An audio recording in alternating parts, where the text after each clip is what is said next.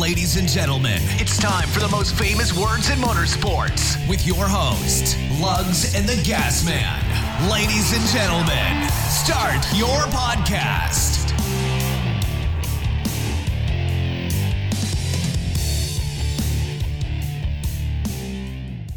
Hey folks, welcome back to another week of Wrecking and Racing. I'm your host, the Gas Man, with my co-host, who is the best in the world, Oh, how nice of you. Lugs. What's up, man? Hey, uh, so if you know, let's just start off the ball. I mean, it was a fantastic week. We got a lot to talk about. It was a great racing at Kentucky, or was it? We'll get into that. Uh, some cool news coming up. Just remind everybody, we'll be in Bristol for the uh, night race. So yeah, less, definitely, less than a month now. Yeah, so if you're, yeah, yeah, it's well, it's a month from today, right? We'll be there before that, Mhm, but mhm. the race is a month from today. Yeah. Uh, so anyway, uh, if you're gonna be in Bristol, let us know, and we'll do. We're gonna be busy, but we'll do everything we can to meet up with you. Maybe throw you some freebies or something like that. Uh, but We should new- definitely try to make it to the, the tweet up. We Yeah, we haven't made yeah. one of those yet. So. True. And we have some. Well, we're not going to announce it yet because things always fall apart. But we were given some really awesome news today. You know, maybe in the big grand scheme of things, it's not that huge of news, but for me, it was pretty big news. For us, yeah. For us, This, yeah, for us. little podcast, yeah, Yeah. for sure. Uh, it, it all stems from our uh, trip to Charlotte. I feel like that is the stepping stone that got us to where we are. Yeah, yeah. So got some good momentum, and thanks to the fans. Absolutely, nothing without the fans. So talking about that, fans, this is all about you. This is your show. You make this thing happen. Please do us a favor. We really, really, really need you. So hit that subscribe button. Tell your friends. Share us. Talk about us. Get us out there so everybody else can have their their fill of Cool. us. well, I was gonna say their ear pleasure, whatever whatever floats their boat ear wise, we, we can do it for them. hmm So just uh, yeah, definitely tell people about us. Um, we're a bunch of goofy hillbillies from Indiana that like to talk NASCAR and have a great time. One of these days, maybe we'll have a YouTube channel. Who knows? we we talked about. it, We, stopped we- talking about yeah, it. You know, we'll see. never know. Maybe it'll come to fruition one day. We'll see. Maybe. So let's talk about this week. Uh, we get into uh, well, let's, hell, let's open our beer first. I'm drinking the Busch Light. What you got? I got. I'm, I'm sticking with the Monster Energy, man. I Abstaining need, again. I need. No, I just need a little pick me up. So after work today, I need a couple of beers. by the Yeah? way. Yeah. Well, here you can have the one you brought me. So anyway, it's gonna be a great episode this week, folks. Uh, we got to talk about some great Kentucky racing, and we're gonna have a guest join us a little bit later. X, Xfinity driver Gray Gaulding, yes, sir. the number of number 08 car, SS Green Lighting Racing. Yeah. So we'll jump in. We'll start with Cup. Yeah. So everybody, I'm sure everybody has seen. Well, I think everybody has seen the finish by now. If not, spoiler if alert. not, you're living under a rock. Yeah. So Kurt Busch wins, battling with his brother. Do we talk about that, or do we go like earlier in the race and kind of work our way up to that point? Well, I mean that's the elephant in the room. Let's talk about that. Okay. So brothers battling. Now, the question is, why were they even battling? Because hell, last time I looked, right, Joey Logano was leading by three seconds. Yeah, six to go. Oh wait, yeah, Bubba good spins. old yeah yeah. Good old yellow flag comes out, which I mean, I There was obviously a obviously if legitimate reason. If you're a yeah. Logano fan, you didn't want to see that. Uh, No. Kyle Busch fan or anybody else for that matter, you did want to see that. yeah. So, So. here I was thinking, like, wow, Kyle's actually not going to get this race. It's going to be Joey Logano, and then caution. and then the caution comes out, and now I'm like, damn it, it's going to gonna be it's to be. Kyle's race now. And my dad's texting me, how about Cal? How about Cal? You know, whatever. I I mean, it literally changed the whole complexion of the race. Because you probably could see the messages that me and one of our fans that does fantasy were messaging back and forth because we were like we're very close for in second Oh, yeah, yeah. points. Mhm. Joseph Adams, and we keep messaging. I keep getting him shit like, "Hey, did you see that? Hey, did you see that?" Because I want to beat him in, in the points and stuff. Uh, and then he, he obviously had to point out to me he did actually miss one race this season and still is battling me for second in points and very close to the lead. So anyway, we were kind of throwing shit back and forth at each other, and uh, yeah, it kind of bit me there at the end because one of his drivers he actually picked end up winning the damn race. Yeah, yeah, yeah. But I mean, kudos for Kurt, man. That was an awesome finish. Oh finish. yeah. Uh, I, I also want to give a hat tip to Junior, man, because when that caution came out and they were summarizing everything, Junior pointed to Kurt and said, "That's who has the advantage here. All he needs to do is find the third line, third lane up there, make it work. Get a push from his teammate Larson behind him, and make it work." And he did it, man. So hat Yeah. tip to Junior for calling it before it happened. So let's talk about Junior real quick because I forgot to talk about this last week. To me, you go from the geriatric unit of Fox Broadcasting to NBC, and I man, if you hate Junior as a driver, you have to love him as a as an announcer. He brings, brings so great- much energy. Yeah, he brings a great energy to it. He, he's like one of us. Uh-huh. He's like one of us, a fan watching the race. Oh my God, you see that? Yeah, you-" like, exactly. yeah, exactly. And So- that's what exactly what Fox needs. With whoever replaces Waltrip, they need to find the Dale Jr. equivalent. Clint Bowyer. Clint Bowyer, I'm sure, has got all kinds of stories. You know, that's Have maybe them, the like- rumor. like we do, drink beer and announce the race. Maybe that's maybe you know that's the that's the rumor we're hearing is potentially could could it be so. Yeah. But but yeah, no, definitely hat tip to Junior for the quality he's bringing to that broadcast. just the fun, Yeah, the fun. Yeah, I mean, I, I enjoy it just hearing the. You know what? We get excited. I like to hear someone else get get excited. That's that's nice. And I was watching that. I was at my mother in law's house. I was watching that race. My wife and mother in law, and both of them were like glued to the TV for that finish, like I was. They're like, "Oh my god, you see that? Oh wow!" You know, they were like, they don't usually watch racing, hmm so seeing them kind of get into it the way they were is pretty funny. Pretty yeah. nice. And let's just talk. Go back to the finish again some more though. But who did you really? Did you? Th- I mean, Kyle sailed it in there. yeah. on a couple occasions, but Kurt was able just to keep that fender just on enough, his right just enough, rear yeah. That he was able to power out of that Yeah. corner and, and catch him. But I'll, I'll be honest, I thought I thought it was Kyle had it. I Oh, thought- so did I. Yeah, so I thought for sure.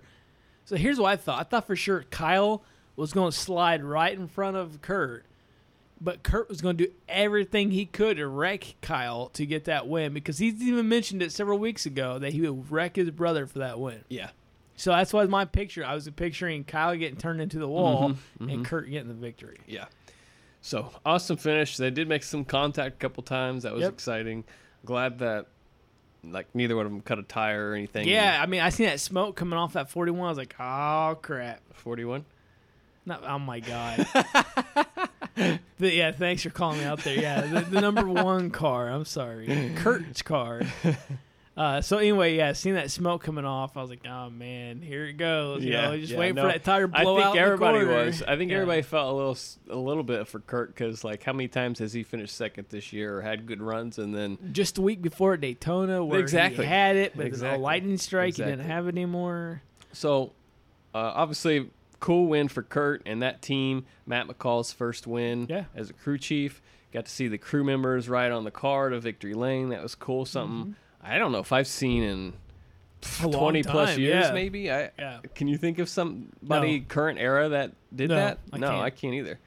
Uh, last time is when Rick Hendrick wrote on the door of Johnson after he won the championship at Homestead a couple years ago. But other than that, no, not a whole team. You know, that's that's 80s style there. Yeah, Uh, and then, you know, what does this mean for Kurt's future in Cup? Yeah, I in mean, Cup it- and it's so- Ganassi.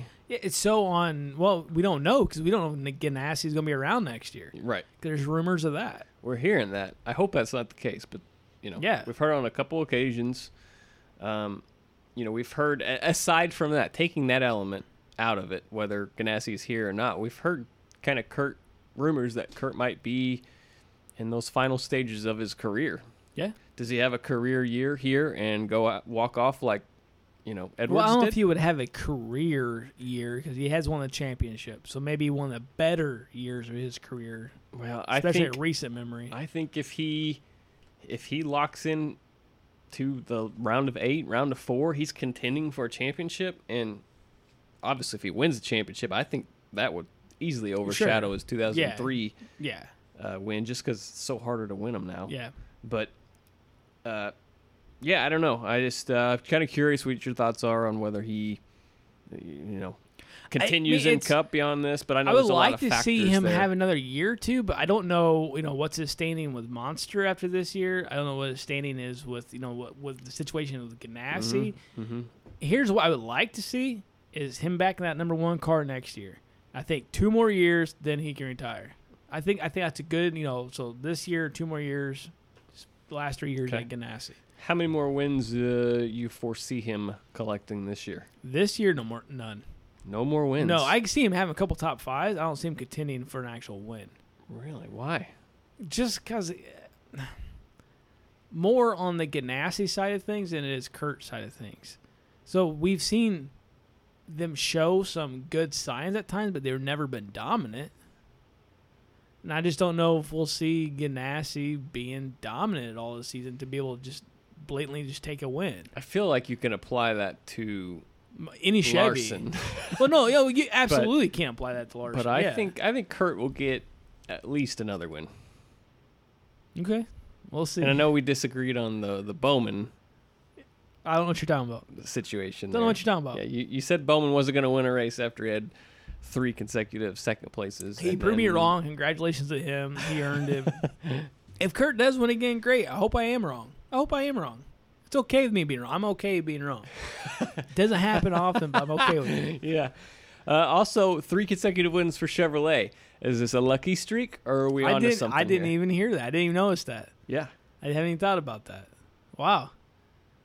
So are we? Are they on to something, or is this just? well, I don't think so because what Chevrolet was dominant in that race. So Kurt won it, but look at like he was a contender the whole race. contender, but not really. But who was who was dominant in that race? Logano and Kyle. Yeah. And not only Kyle, but you also had Bowyer. Erik Jones up there. Well, you had Bowyer up there. Uh, you had Hamlin, who I mean, the whole JGR team, other than Truex, all finished in the top five. Yeah. So Toyota showed some really good strength, and then Ford did as well. What Chevys other than Kurt contended? Well, Byron was up there for a little while. We'll get well, into that here in yeah, a little bit. Uh, For a little but bit. But, you know, t- I mean, that's pretty much it. Yeah. So anyway, I, I don't I don't think it was like Chevy's coming back like dominant. I just think that they just happened to be in position that lo- went their their way because they, they weren't dominant that Yeah. race. They they they weren't. You know, who's got the most cars in contention in the field? Chevy. Chevrolet. So they should be taking sixty percent of the top ten, and they don't. Yeah, I mean, I agree to a, to a point, but not all of those teams are. equal. I agree, but either are the four teams. You have a couple of strong suits, Penske and Mhm. and but even Penske. I mean, what's Blaney done? Not much. Hmm. Yeah, I mean, Not much. He's hot and cold. That's this season. That's for sure. I mean, he he runs well, but he just doesn't. But he's not really finish. ever contending. Yeah, yeah. Okay, so going away from Blaney underperforming and Chevrolets are performing. So William Byron was up there, you know, for a little bit, and he got flagged for jumping the restart. Yeah, that was such a mixed bag on that because Yeah. he's getting pushed. I mean, not just pushed; he's getting shoved. I mean, obviously, it looks like he took off and slowed down and tried to correct it, but Yeah, then he's getting shoved. And I don't know what what the protocol is there. I mean, he tried to. It's Back not like he went right. I mean, and Kyle actually defended him on the radio, saying it wasn't his fault. they were laying into him Yeah. exactly. So I don't. I- That's a tough one, man, and that pretty much ruined his night. So. I, I don't know that I agree with that one. I understand it's a tough call, but Mm, yeah. I, I don't know if I, I don't, I don't, I don't. eh, If you got someone who clearly is bumping into you like that, I mean, clearly Byron did go, but it also they were saying by, that Bowyer was playing games. yeah, That he was, he was, he had already fake started and then was stacking up the field. So I don't know. I hate that crap, man. I got put up with that on iRacing. yeah, it it, it does. Yeah. So I, I feel bad for William. I mean, it was just kind of a crappy situation, but at least good job being up there to be in that position for that to man. happen. I guess Absolutely. He's had a good couple of weeks, so hopefully Yeah. he can bounce back from that in New Hampshire. Another uh, downside on this race, which would is to be expected coming every week now, is Denny Hamlin's issue in the pits. Fifth uncontrolled tire this season, penalty wise. That's crazy, man. Why is that so hard for them to grasp? So no pun intended. Yeah. So I didn't even think about that. so looking at the video, I mean, I guess it was uncontrolled, but it wasn't much. I mean, I think they're like It's kind of been that way every time, though. It- it's it just is, been right out of the guy's just, arm's reach. Yeah, I don't. Okay, I, I don't know. I think it's Again, becoming ridiculous. goes back to that malintent. Is this? Yeah, yeah, and you know, it actually has come up a couple times. Like it, it really hit Twitter hard this week with people saying they really need to review this uncontrolled tire thing. This is becoming ridiculous. It's becoming stupid. Blah blah blah. And it is. I understand why it was created, but I think it's just it's a stupid rule that needs to go away. Yeah. Um, let's see what else we got. I mean, uh, we talked about the Byron and Clint restart debacle So Logano on that last restart went from first to seventh. seventh. He finished seventh. Yeah. These yeah. restarts this package, Mhm. this that's the direction I'm going is the restarts. The restarts with this package, like so. Let's talk about that overall Kentucky race, okay? At first, I was kind of like, eh, it's kind of a crappy race until the very end, and I think you may have felt the same way. Mhm. It's kind of blah. Yeah, if you can't. The finish can't save the whole race, It, it, it cannot. It cannot. So but it did make up for some of it. yeah. So okay. So this this that's the direction I'm going right now. So I'm gonna ask you right now because I don't have it written down. I'm sure you do. J- Jeff Gluck's Twitter poll. I sure do. Okay. So what was the numbers? Eighty-one percent said it was a good race. So had it finished the way it was scheduled to finish, what would it have been? Less than fifty percent, probably. Okay. So I had a couple people message us. And that's what the last three races had been, also under Yes. fifty percent. A couple people met- messaged us and basically said they thought this was the best race of the season. the I'm like, I finish, don't. I was maybe. like, maybe fin- that's, that's that's exactly what I thought. But one of the guys poses poses a statement, not so much a question, the statement as it had everything. If you're into wrecks, hey, you had that at the beginning. If you're into long green front, green flag runs, hey, guess what? You had that. If you're into crazy restarts, hey, you got that. If you're into like crazy finishes, hey, you got that too. You know, I sat back, I was thinking about what he said, and I'm like, you know what? It really did have. I, what really took me down in this race is I hate long green flag mm-hmm. runs. I mm-hmm. do. It drives me nuts when someone's got a you know many many second lead. You know, mm-hmm. half the field's lapped, whatever.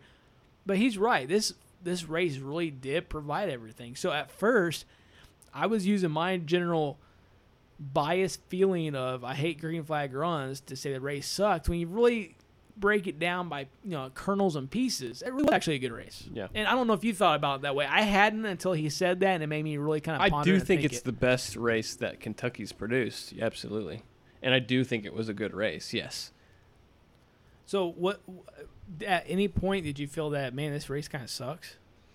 Um, just on those longer green flag stints, just kind of Yeah. like what you already hit on. Yeah. You know. And now this package. So yeah, it makes some great crazy restarts. I love the restarts. I absolutely love the restarts of this package.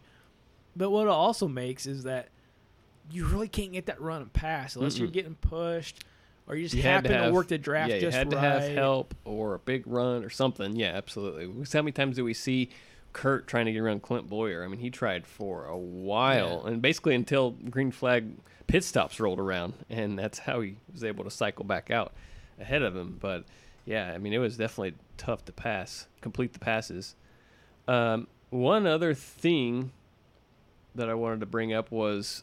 How about that block from Keselowski? Oh gosh, that's hilarious. Dude's down I a loved it. cylinder. I loved it. That was that was pretty crazy. I and loved then it because the the dynamic between him and Kyle Busch has been like that for years. I wish I for wish it was there was more of it though. I, I, I agree. I absolutely agree.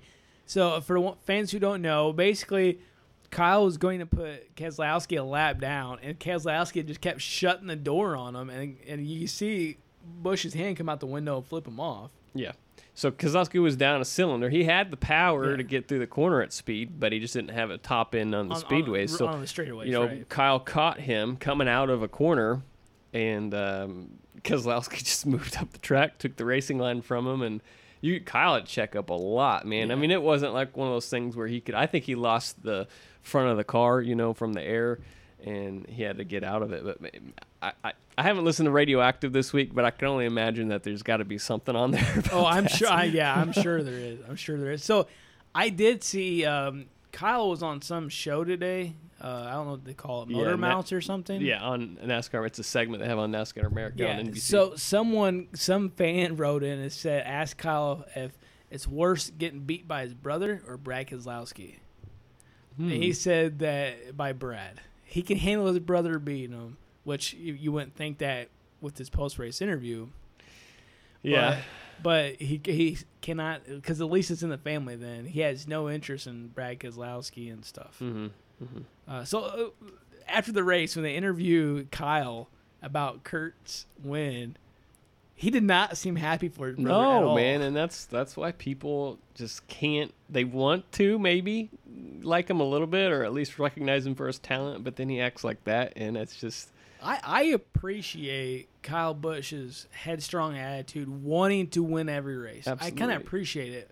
But realize It's your you brother, can't. man, Yeah, and it's kind of like you're not gonna win every single one of them. exactly. you're not. exactly. So let's just kind of suck it up, Buttercup, a little bit, and show. And, and not only that, but how many times have you overshadowed your brother? oh yeah, A- absolutely. I And mean, not only in wins or, or fin- him finishing second to you, but I mean, a lot of other career stats. He's got basically double the amount of wins.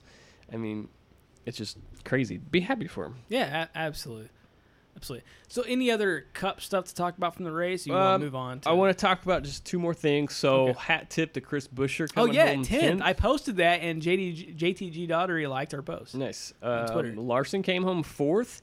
Didn't really hear his name a lot, Not, not basically not at all. came home fourth. Quiet night for him while his teammate got the win. And Jones ended up third. Yeah, Good run for him, man, because he needed it. He was outside. pretty good for not being that car next year. Yeah, outside top 16 points, and now he's inside the top 16 now because of the next thing I'm going to talk about Jimmie Johnson's tough night. Yeah, Spin and 30th place finish for him. So he falls to 15th in the playoffs. yeah. Uh, we got seven races to go, so I just want to hit on that. Any changes He'll be there? okay. I think he'll stay in. Newman is two points out, man. Yeah, it's Suarez is four points out. I can see Newman making it in maybe, but not Suarez. Let's talk about Uh, Suarez. I mean, he got the pole. He didn't really show a whole lot, but he came back for eighth. Okay. I mean, that's all. It's, honestly, I think that's all it would take through these next seven races, top So- tens. Yeah. Because all it's going to take is one bad falter from another Yeah, falter from Johnson, Newman, Jones, somebody, and then Suarez is pointed his way Yeah, in. we've seen before Jones have a good run, and then very next week he crashes and finishes 38th. yeah, yeah. I mean, he had he was trending consistently a little bit for the last couple weeks in the right direction, and then Kentucky obviously uh, changed that. But yeah. But I am sincerely happy for Buescher. I think he's probably the most overperforming And- driver this season. yeah, nobody's talking about him. Nobody's talking about. It. So congratulations, Chris. You know what? Maybe I should reach out see if we can interview him at Bristol. Better question is why haven't we? Yeah, exactly. um, it's, it's hard to figure this stuff out. what about um, Xfinity? We move on to Xfinity. Yeah, let's move on to Xfinity. It was kind of a snooze fest. yeah, yeah. I was not very taken away from the Xfinity race. Only interesting thing that there's two interesting things. One is a card that failed inspection before the race started. yeah, Austin Cindric. Yeah, and then Cole Custer busting his ass. yeah, that's like the two, two most exciting things about the week. So weekend. Cole Custer took home his fifth win of the season.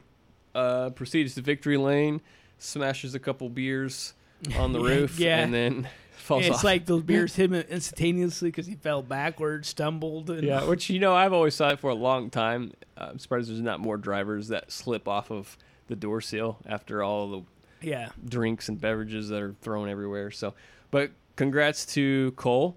Uh, Fifth win? Fifth win of the win? season. I think he's got seven wins total, I five think- this season. I think he's got also uh, a spot waiting for him in SHR next yeah, year, yeah, Cup it's, possibly. looking that way.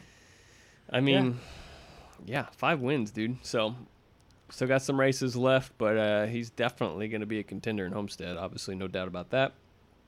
Uh, moving on, Truck Series Interesting. Crash Fest for the Yeah, second segment very, there. Very interesting. Uh, you know, congratulations to Ty- Tyler Ankrum for winning. yes. Uh, if you don't know Tyler, he's probably most notable for sliding sideways down Daytona's pit lane a couple weeks ago Yeah. for like five miles. It seemed like. yeah, and didn't hit anything. yeah. Uh, yeah, so that was awesome to see Tyler get the win. Had some drama. Had uh, Brandon Jones basically taken out while leading. Uh, some drama with Natalie Decker. Yeah, She got taken out, none of her own doing. But yeah with uh, Spencer. Not God dang it! I about said Spencer Gallagher, Boyd Spencer. yeah, Boyd Spencer. Then she And then- confronts him. confronts him and throws his hat down, and it's like, don't please don't take offense to this, but it's like the most chick thing ever to do. like, took his hat, slammed it on the ground. I mean, I'm watching that. But the I'm- thing is, she did her little her little spin Yeah. and then throws it down. Yeah, with her I'm little just- with her little hair flip. I'm looking at that, thinking like, okay, I've seen this play out in front of me before with ex girlfriends. And then there was uh, some sort of executive or official or somebody like, "That's enough. That's enough. That's enough. That's enough. Yeah, like, dude, whatever. Let her have a little personality. yeah. And I mean, I enjoyed it. It was funny. It just it literally did remind me of ex girlfriends. Well, I mean, I hate it because like most of the incidents she's been involved with this season, ha- she has been at fault, and this one wasn't. He literally went way down below the racing groove and just chopped her nose off and took them both out. So, yeah, that was uncalled for, really. it was a crazy race. Yeah. And, and when Tyler Ankrum won, the graphic they put up on the screen was Tyler Dippel. Was it? Yeah, they so they chose the wrong driver. This whole race, the whole truck race was all screwy, all screwy from between on the track, off the track, and then that. Yeah, I just feel bad for Brandon Jones, man. He had a really good run. Brett going. Moffitt had ran out of gas. Yeah, yeah. But, So they uh, made and, it- and, and then on, on top of that, and only that, so Brandon Jones got taken out of the Truck Series race. Next day, he's at Kentucky in the Cups, or I'm sorry, the Xfinity race for Joe Gibbs Racing in the 19 Menards car.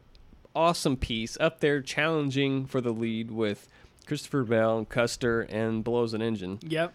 And another sad, another yeah. sad result. So man, Brandon Jones could not catch a break this weekend. I really enjoyed the truck race. It was fun and entertaining. Uh, so th- bears the question now. So Ross has technically qualified for the chase now for the truck series, but if we the next three races, if we have three new winners, there is a chance that Ross does not make it actually into the playoffs. Uh huh. I don't see that happening. I don't see it happening either. But there just it just it's been an interesting shakeup. You know, For it's not it's not a guaranteed thing for Ross now. Yeah, yeah, absolutely. Um, what else? Uh, got anything else for Xfinity or truck? No, uh, one, one last thing I have well, for Tyler's win. When he was interviewed about it, you know, he's a young kid, so they made an exception because he's running a part-time schedule because of the sponsorship issues. Uh, So they, you know, allowed him to make it into the chase. Mm-hmm.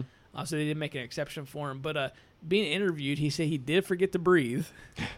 he was so excited, like for a potential win, he actually forgot to like remind himself he needs to breathe After the race? during, like during to take his checker Oh, flag. yeah, that'd be bad. And then someone, uh, I don't remember who it was, uh, said something like comparing him to Ryan Newman. He's like, "Oh man, I hope I don't get that belly." so it's kind of a dig at Newman. Dang. Yeah. So anyway, now moving on. I don't have anything else on the truck series. All right. Yeah. Moving on. So a uh, little bit of Xfinity news. Uh, AJ Allmendinger slated to drive at Watkins Glen for Kaulig Racing. Hopefully- Yeah, I've seen that. Yeah. Hopefully uh, his car Doesn't doesn't fail inspection this time. yeah, yeah, So AJ's a good road racer. I'm sure he'll have a decent run there. So uh, we'll see what happens there. Um, sure you've seen all the gloves up for auction Yep. on the Dale Junior's charity auction. And if you, uh, by chance, buy Chris Bell's gloves, please call us. Well, Yeah, we talk us. We to want to talk to you. Yeah. yeah. Because last I last I looked, the gloves were at four thousand and twenty five dollars. I'm sure they're above that now. Uh, that's just the last time I looked. That's insane. That is insane. Because the next closest person was like Kyle Busch at eighteen hundred. Yeah. At Ch- that time. Chase's wasn't even. I think Chase was like sixteen hundred. Yeah, hadn't even gotten to two grand yet. Why is Christopher Bell's no no disrespect to Christopher Bell? Why is his F Maybe he maybe he bid on himself. I don't know. It could be. Could yeah, be. I, I don't know. But I mean, g- good. It's for a good cause. It maybe just blows my maybe maybe maybe it's Erik Jones and he thinks if he wears those The gloves, it'll rub off on. so talk about Erik Jones. There's uh and and Chris Bell. So there is rumors that you know we've heard we've talked about this for several weeks now that LFR, the Leavine Family Racing, was going to bring in a second team, and for Chris Bell, or to put Erik Jones in and, and JGR kicks Jones to the curb and bring puts Bell in the 20 Mhm. So that's kind of the rumor. So anyway, I had a little fun this week on Twitter. Someone asked Bob Leavine if he's thought about like maybe expanding his Cup team or getting into like Xfinity or Trucks series. He said Trucks out of question. I would really like to expand to a second Cup team. Mm-hmm. So smart ass me makes a post about, hey, I hear Chris Bell's looking for a ride, or uh, I don't remember exactly what I put. Basically, I'm, I hear that Joe Gibbs is looking to loan out Chris Bell next year for a Cup ride. And Bob Leavine liked my tweet. so you heard it here, folks. That is confirmation that Chris Bell is going to LFR next year. Yeah. Yeah, one, Probably not, One but, you simple know. like on Twitter. That's Yeah. confirmation. Huh? Yeah, exactly. hey, it could be though, man. It just- we don't know. We yeah. don't know. I mean, we've seen weirder things happen. Um, let's see. What Stranger else? What else? What else? Oh yeah, did you Season see that they are confirming that the new car, the new Gen Seven car in 2021 is going to have an 18 inch dia- diameter rim instead of a, the current 15? I I I think you post something about them. Like actually, I did hear something. Goodyear uh, confirmed it so. Hmm. essentially. I don't even think it was from NASCAR. I think it was Goodyear. But so they're going with a more lower profile tire. Yeah, so like all these years of seeing these big old fat tires on these little bitty rims, it's gonna change the look of the cars, man. It's gonna make it look more sporty. I think Yeah, more street style. And what I mean by that is stock cars. Almost every stock car out there now is pretty much 18 inch rims. right, right. So Yeah, eh, or even bigger. but yeah, it's gonna be weird to see after, you know, yeah, I, I mean, how long have they ran a 15 inch diameter? I don't even know. Yep. So Gray Gaulding is going to be joining us in just a few minutes. Uh, one last bit of news before we get to Gray, or do you have multiple items? I was thinking like the Stewart-Haas F1 thing. Yeah, it's gonna take some time. Okay, so you want pickup news after we talk to Gray? Yeah. Okay. So folks, here's Gray Gaulding. Sounds good. Hey listeners, uh, thanks for dialing back in. We have Gray Gaulding joining us, Xfinity driver to 08 car. Hey Gray. How's it going, guys? Thank Fa- y'all for uh, having me on. I really appreciate it. Oh man, no, we we appreciate it. Yeah, Yeah, thank you, thank you very much. Uh, so one thing about our sure, sh- no problem. Yeah, one thing about our show is that we tend to, I don't want to say specialize, but we really take pride in talking to the smaller teams because they kind of get overlooked a lot by the big guys. Right, right. Yeah, and I, I just want to say that right now, I mean, you're sitting, what, 13th in points? You're like really excelling for being one of the smaller teams out there.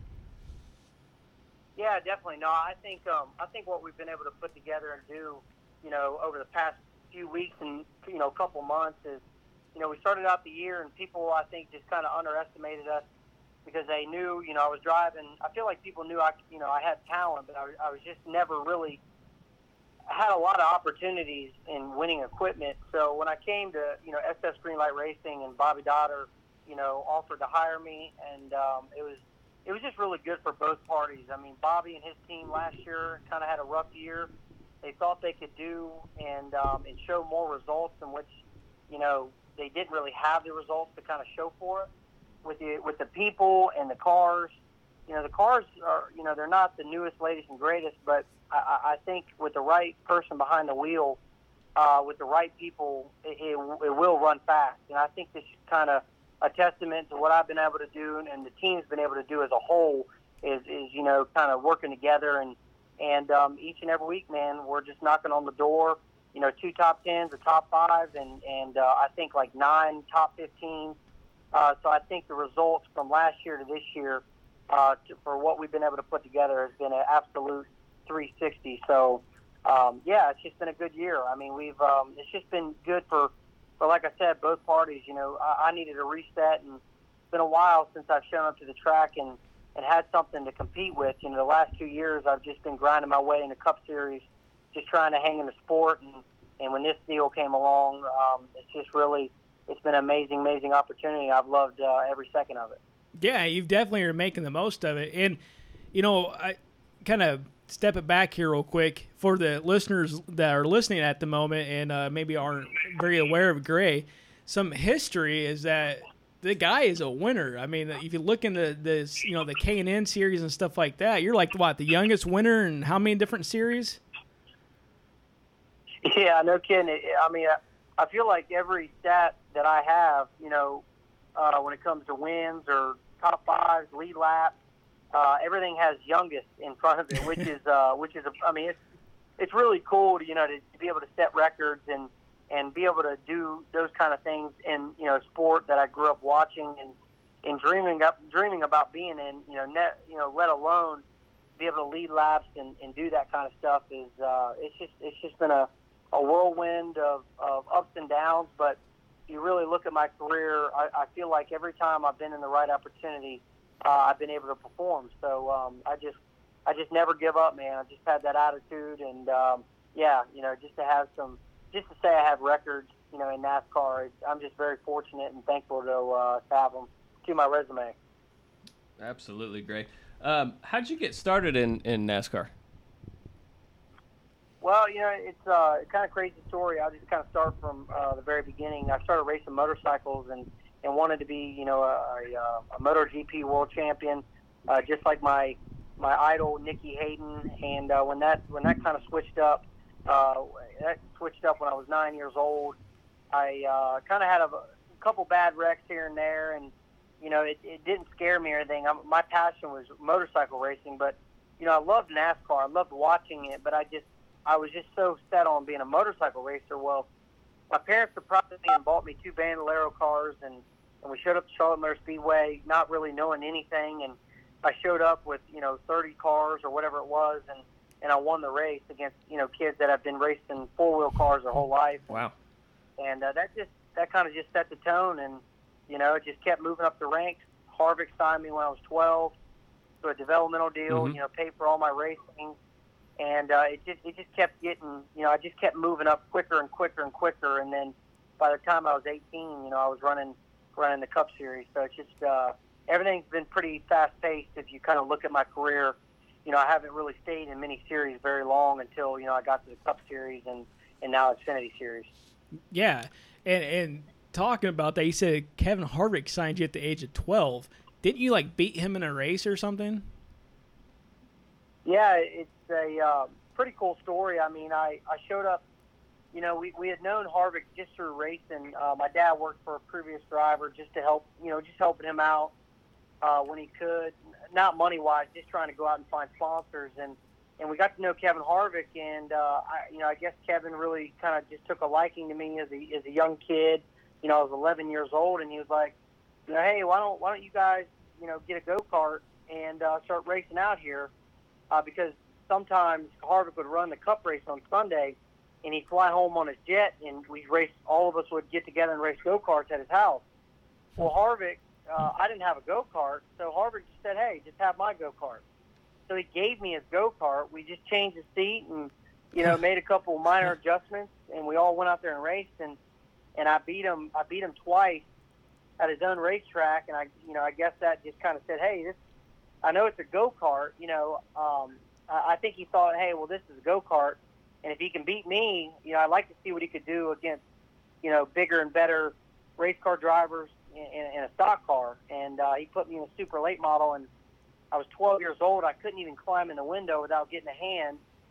And uh, I mean, most kids, if you look at the, you know, kind of the normal career path, you know, kids are just getting out of bandoleros, getting into legend. I mean, getting into legend cars. I went from a bandolero to a late model, then super late model, all within about a, you know, year and a half, two years, from 10 to 12. And uh, I was racing against the best short track, you know, drivers in the world. Won a race and uh, had you know top ten, top five, uh, rookie of the year, and I just kind of think that uh, that really catapulted my career to another level.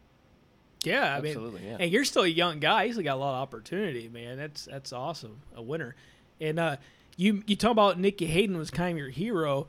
Uh, we're actually we're, we're we were in Indiana, but we're actually kind of like just across the river from Owensboro, Kentucky, which is home to Nicky Hayden, in addition to the Waltrips and the Greens and and stuff. So Nicky yeah, Hayden's no, a that's legend. That's super cool. Yeah, yeah. No, Nicky Hayden, he was like, I mean, he was like God in my eyes growing Yeah, up. I mean, I had my bed sheets, my wallpaper. Um, I mean, I just looked up to him so much, and and uh, really, you know, really loved following him and his family. And it, you know, it kind of reminds, you know, he kind of reminded me a lot of my family. I mean, we did, you know, our family did everything together. We went to the racetrack together. We went to my sister's dance recitals together. You know, we at any sport and any moment we were we were spending time together. And then obviously, you know, when Nicky, you know, lost his life in in 2017, it really kind of hit me hard, and uh, I, it was kind of cool. I did a tribute to him uh, on my race shoes. Uh, he, I had a pair of red, white Alpinestar, um, red, white, and blue race shoes, and, and I was able to do a tribute to him at the Coke 600. And and uh, his his sister actually reached out to me and and thanked me for it. So it was just a uh, just a really cool moment that you know I'll, I'll never uh, never forget, especially him. Yeah, definitely a legend in this area and just in the sport in general. Absolutely, absolutely. What what happened to those shoes? No, they're in they're in my uh, my dad has a man cave at our house of every motorcycle, every go kart, every single thing that I ever sat on or used. My dad never sold. so every race suit, pair of race shoes, uh, we have helmets. I mean, you name it, we got it. And uh, I, I made sure there's a special place in a, in a trophy case uh, with those shoes with the date on it and and pictures beside it and stuff. So that's awesome. Definitely will Yeah. never be worn again after that race. It, it sounds like your dad might be a little proud of you. Might. be. Yeah, I think so. A little just a bit. bit. Yeah, Yeah, definitely just a a little bit. It's uh, it's it's pretty cool though. You know, walking in my dad's garage and and kind of just getting flashbacks to a lot of the special memories that you know I, I was able to make. You know, growing up racing and and the craziest thing is you know you look at a lot of race car drivers and I feel like you know my dad. I don't I don't really know. There might be, but it's kind of hard to see drivers or motorcycle racers and that actually can say they have the first four wheeler motorcycle that I ever rode in my entire life. So it's where it all began, mm-hmm. which is pretty sweet. Yeah.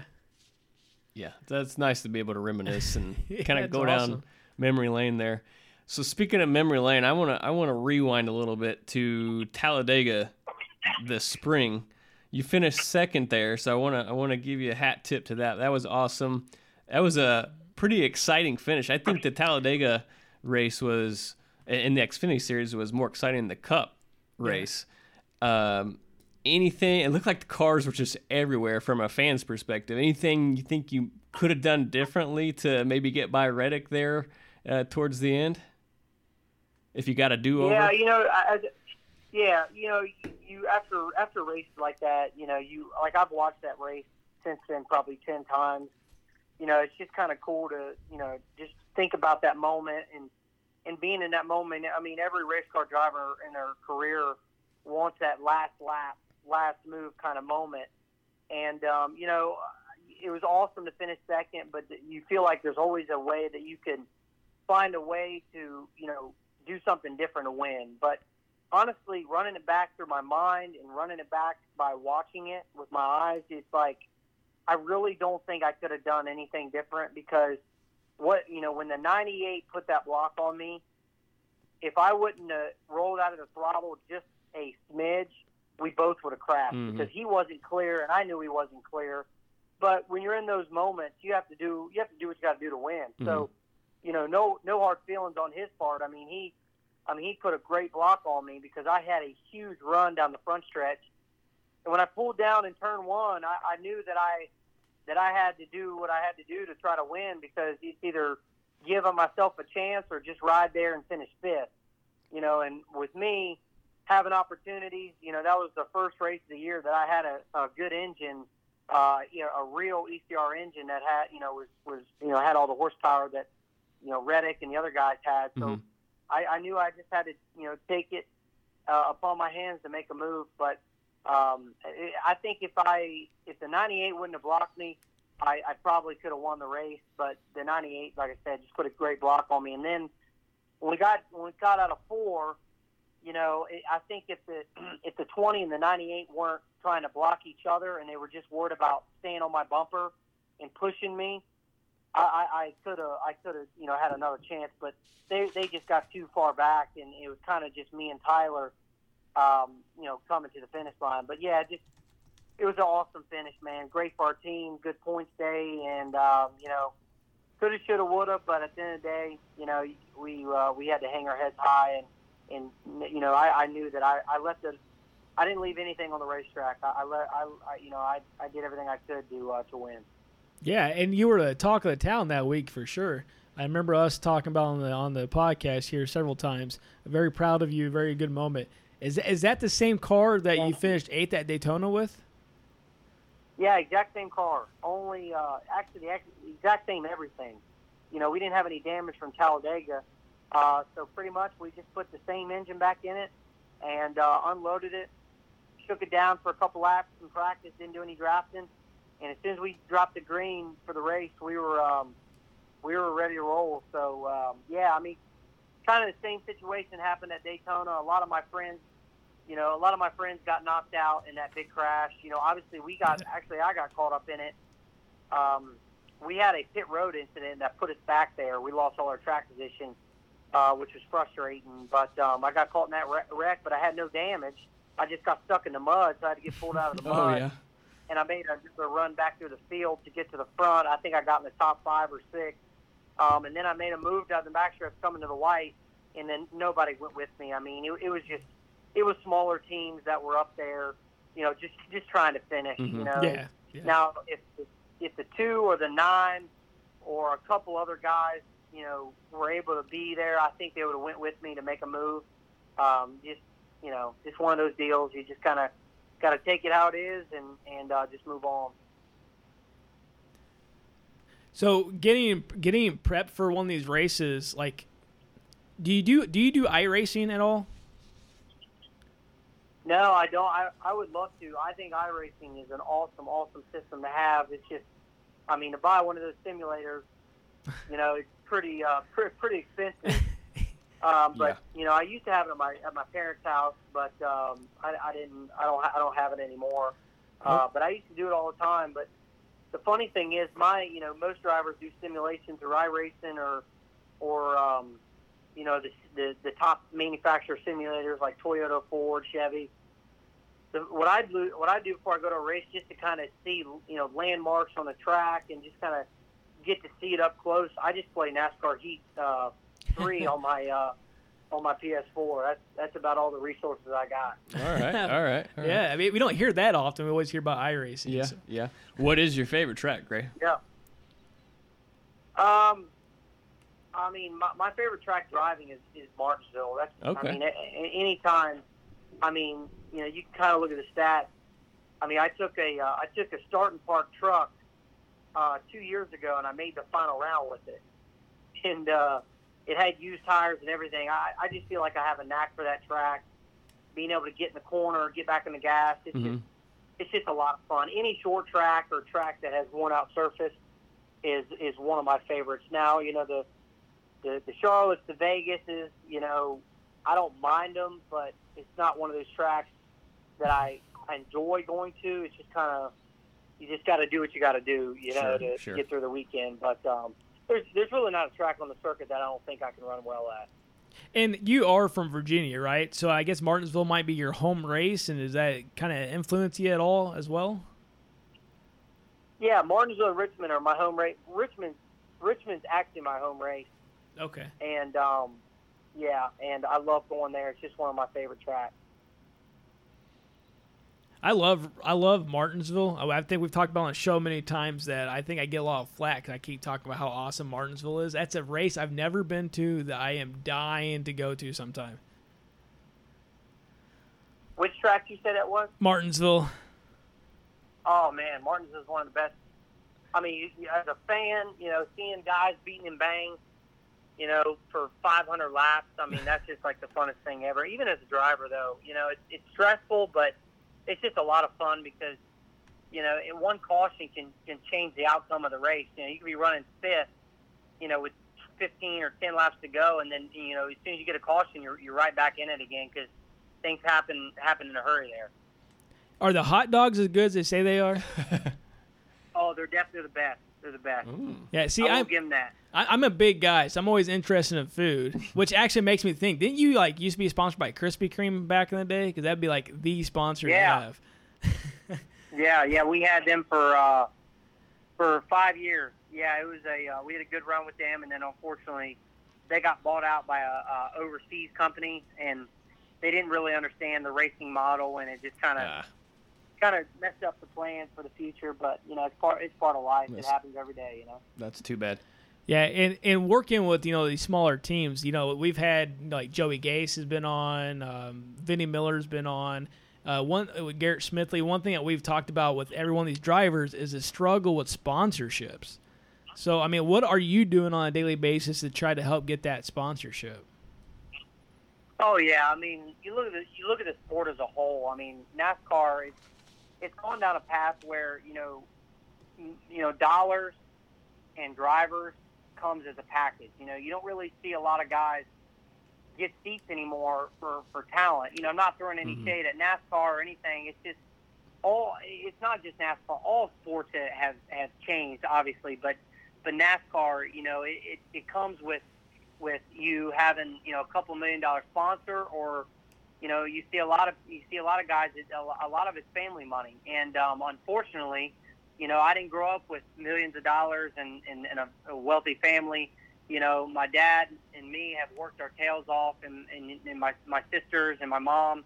You know, we've all been there, the, the heartache and, um, and, and the good side of it and the bad side. You know, they, we've all been through it together, you know, and uh, it, it really affects you because, you know, we had the Krispy Kreme sponsorship, you know, life was so good, it was easy. And then, and then, um, you know, when, when they had to pull out, it was back to the grind again, back to you know step one and square one. You know, just trying to get people to. It, it, the, the most important thing is just trying to get sponsors and people to understand the model, understand the business model. You know, NASCAR. It, it, it's not about. It's not just about cars on the racetrack going in circles and going 200 miles an hour. For sponsors, it, it's about getting an ROI and, and about mm-hmm. you know getting a return on their investment that really makes sense for for everyone. And you know, you see some sponsors, you know, um, they're they're just race fans. The, the the right person that you know has the marketing dollars just might be a race fan that wants to be in it. Uh, but you really, you know, you don't you don't really see that anymore, and uh, it's just it's tough on myself. It's tough on a lot a lot of different drivers, and unfortunately, it's, it's tough on drivers to where some drivers you know, that are super talented will never ever get an opportunity. Mm-hmm. Uh, but luckily enough, I mean, I, I have to give credit to team owners like Jay Robinson, the owner of Premium Motorsports. He he basically paid me to drive to come drive his car. You know, obviously it wasn't a winning opportunity, but I was still able to show my my drive and what I can do behind an underfunded team. Um, and he and he paid me as well. I mean, I would have I would have drove for nothing because I didn't have a sponsor, and I didn't really have anything good good going for me. He just believed in my ability, and it, it kept me in the sport, and it kept me in the sport to get opportunities like I got this year. You know, so um, I, I credit a lot to those people, but the, the sport as a whole is always always changing, and um, you know it hasn't been easy. We luckily enough we've been able to get a lot of great partners this year. Panini, uh, Pure um, you know, a lot, a lot of great people uh, that, that were able to step up, but it's just, it's not easy. Like for me, honestly, when I on the weekends I'm a race car driver, and when Monday morning hits, I'm a salesman. I put on the button-down shirt, mm-hmm. the uh, the dress pants, and I'm I'm I'm in the in the office with my father, and and um, and just trying to to trying to drum up as much business as possible to to make it all worthwhile. Yeah, and that's one thing we really appreciate about the smaller teams is that a lot of people go into this, you know, being NASCAR fans, thinking that drivers are basically handed a turnkey situation that's just golden. And talking to you guys, we figure out, man, you guys really work your ass off, not just on the weekends, but through the week to try to keep this thing going.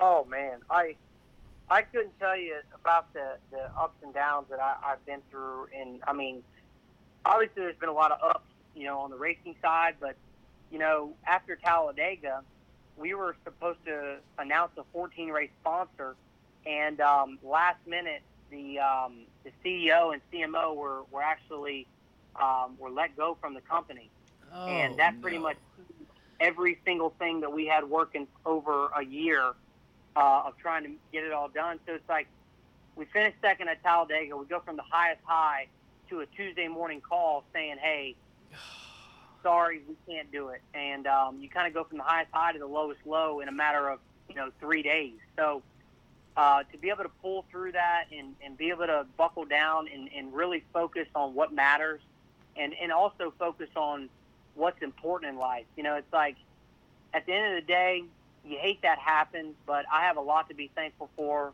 from my family to my friends to my my crew members, my owner, and um, I think that just that really just kind of put it all in perspective about um, you know this business and also being able to balance being a professional and also being you know just being a, a, human being. So um, like I said, it's just it's not easy, and you just gotta you, you mentally got to be strong to just keep moving forward.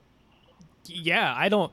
If I was in that position, I I don't know how I would handle it, man. That's uh, you talking about high the high to the lowest the low, as you mentioned. That was, I mean, that's almost devastating me just hearing this because I had not heard that previously, so I didn't know that that situation even occurred. But that's huge, huge. Yeah, no, we uh, we made a video and I, I put it on my Twitter and and just reaching out to fans and, and people that you know that follow me and support me if, if they knew of anybody that were interested in being on a race car and, and having me being a brand ambassador because the craziest thing is with us finishing second at at uh, Talladega, the next race was Dover and we qualified for the Dash for Cash. Oh if yes. You look at the Dash yes. for Cash. You've only you know ever since the Dash for Cash has even been in play, you've only seen two small teams make it. Ryan Sieg, you know, two or three years ago, and then us this year. So, I mean, for us to go to Dover without a sponsor really kind of sucks the life out of you because, you know, if we would have won that hundred thousand dollars, that would have been a serious, serious big deal for our race team. Oh, and yeah. uh, we were just trying to reach out to anybody and everybody to uh, to step up for us. And luckily enough, Worldwide Safety Consulting, uh, a business out of Florida, great people stepped up. And um, unfortunately, obviously, we didn't win it. But I mean, when you're going against Christopher Bell, Tyler Reddick, and Cole Custer, Yeah. I mean, that's like that that's that's bringing a butter knife to a gunfight. Yeah. Right. you know what? We um we, we, we laid it all out there, man, and, and uh, just obviously we just came up short.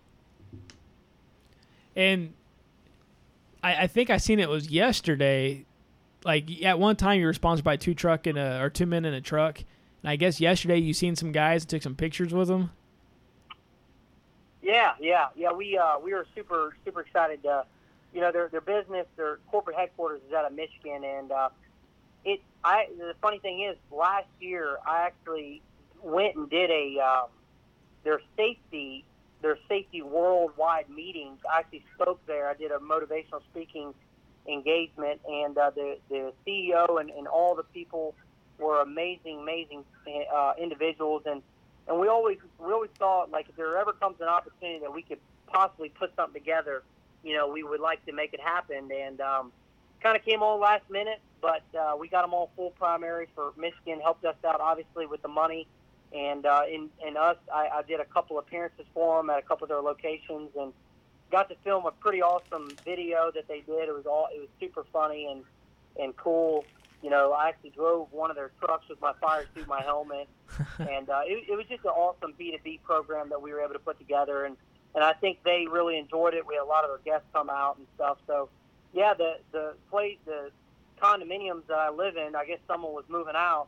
I was like, you know what, I might as well take a picture and, and uh, just show them that I'm hanging out, you know, with uh, a couple of their coworkers. So it's uh, pretty cool. Yeah, so talk about being that brand ambassador. You know, if someone is listening to this podcast, signs up with Gray, that's the kind of service you get. You get top notch service with the winner.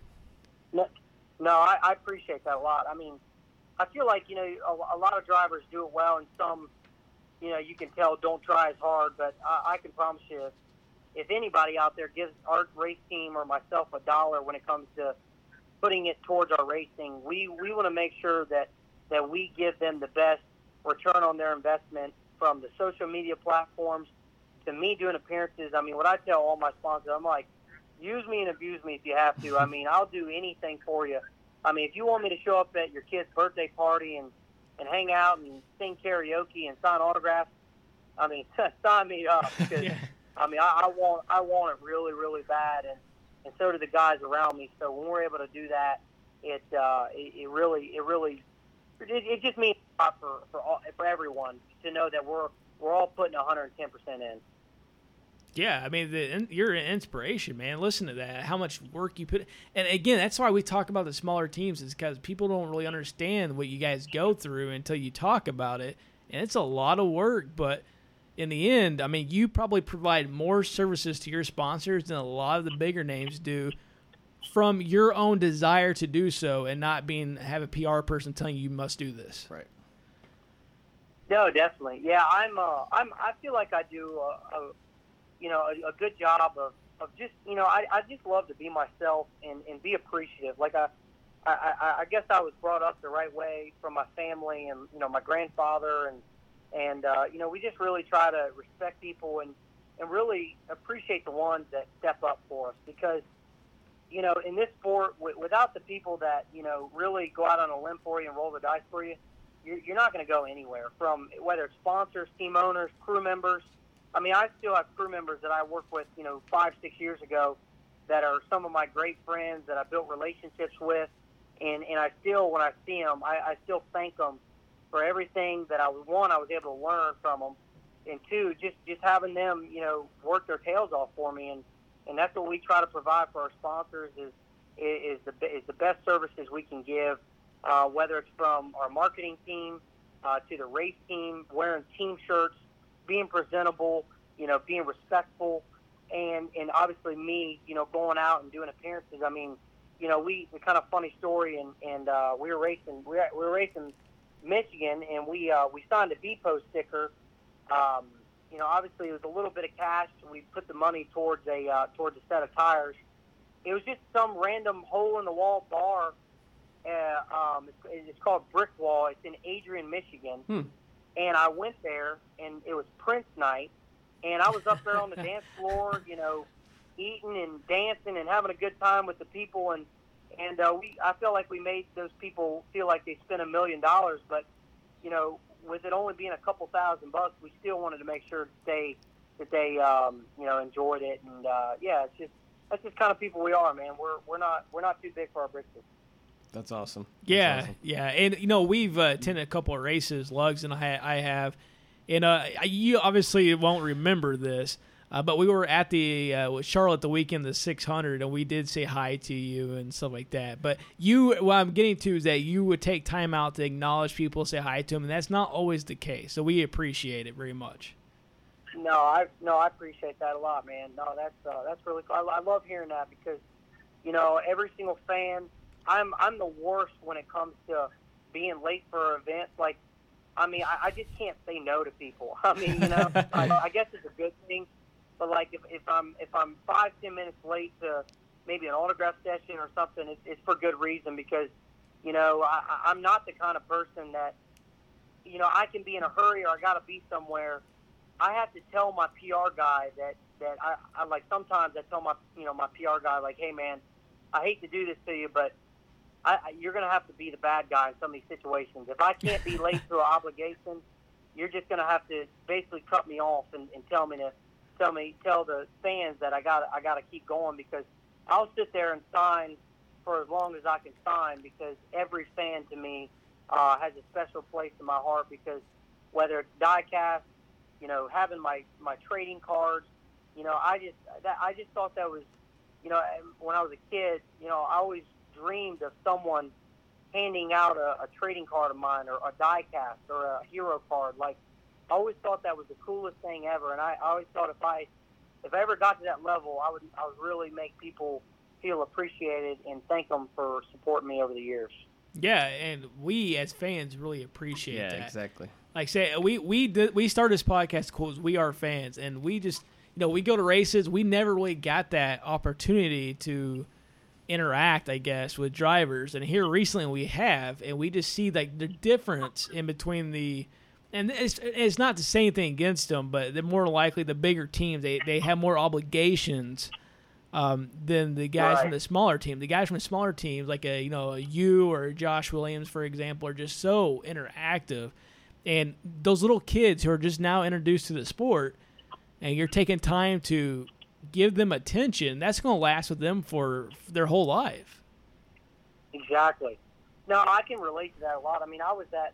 The way I look at it is, you know, I was that kid, you know, a while back ago. You know, it's like I looked up to certain guys, and, and I just thought they were the greatest thing ever. And and as a kid, you know, if you if you meet one of your heroes and your heroes kind of turn out to be not the way you expected, that kind of affects you Oh yeah. And and the way you root for them going forward. So I just try to make sure that I never give someone an opportunity to say, "Man, that Gray Gaulding, I, I don't like him." You know, I, I thought he was a cool guy, and when I met him, you know, you just hear so many stories of of people rooting for somebody for years and years and years, and they meet him in person, they're like, "Man, I, I really don't like that guy." You know, and it's kind of sad hearing that because, Mhm. you know, without the fans, you hear a lot of drivers say it but it is the truth. You know, without the fans, we don't we don't make a living. We don't get to do what we love to do because I can promise you, my, my passion is racing and, and racing every weekend.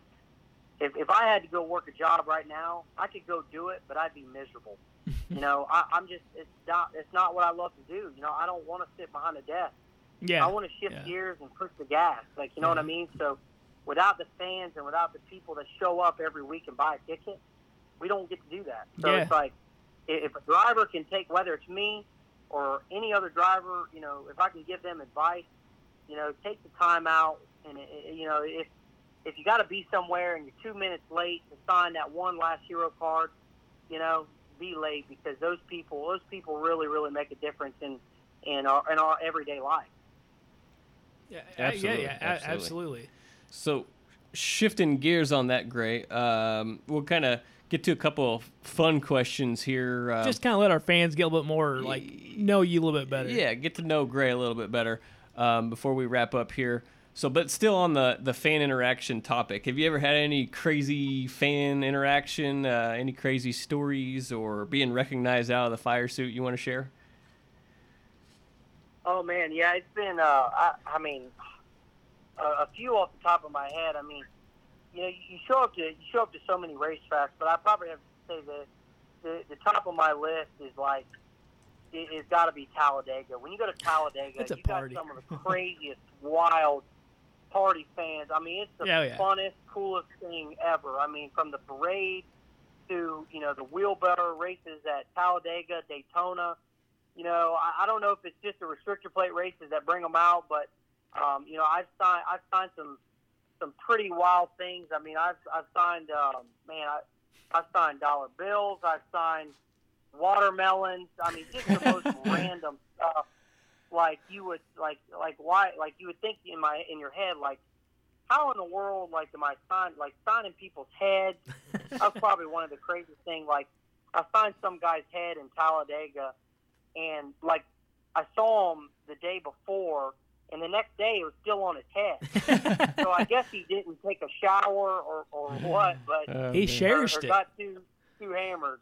But I, I just thought that was hilarious. Like you, I signed it on a Friday, and the next day I see him. He's like, "Hey man, still got it on my head, brother," and I'm like, "God, got, gotta love it, man. Gotta love it." Yeah, Talladega is a party, man. Talladega is great.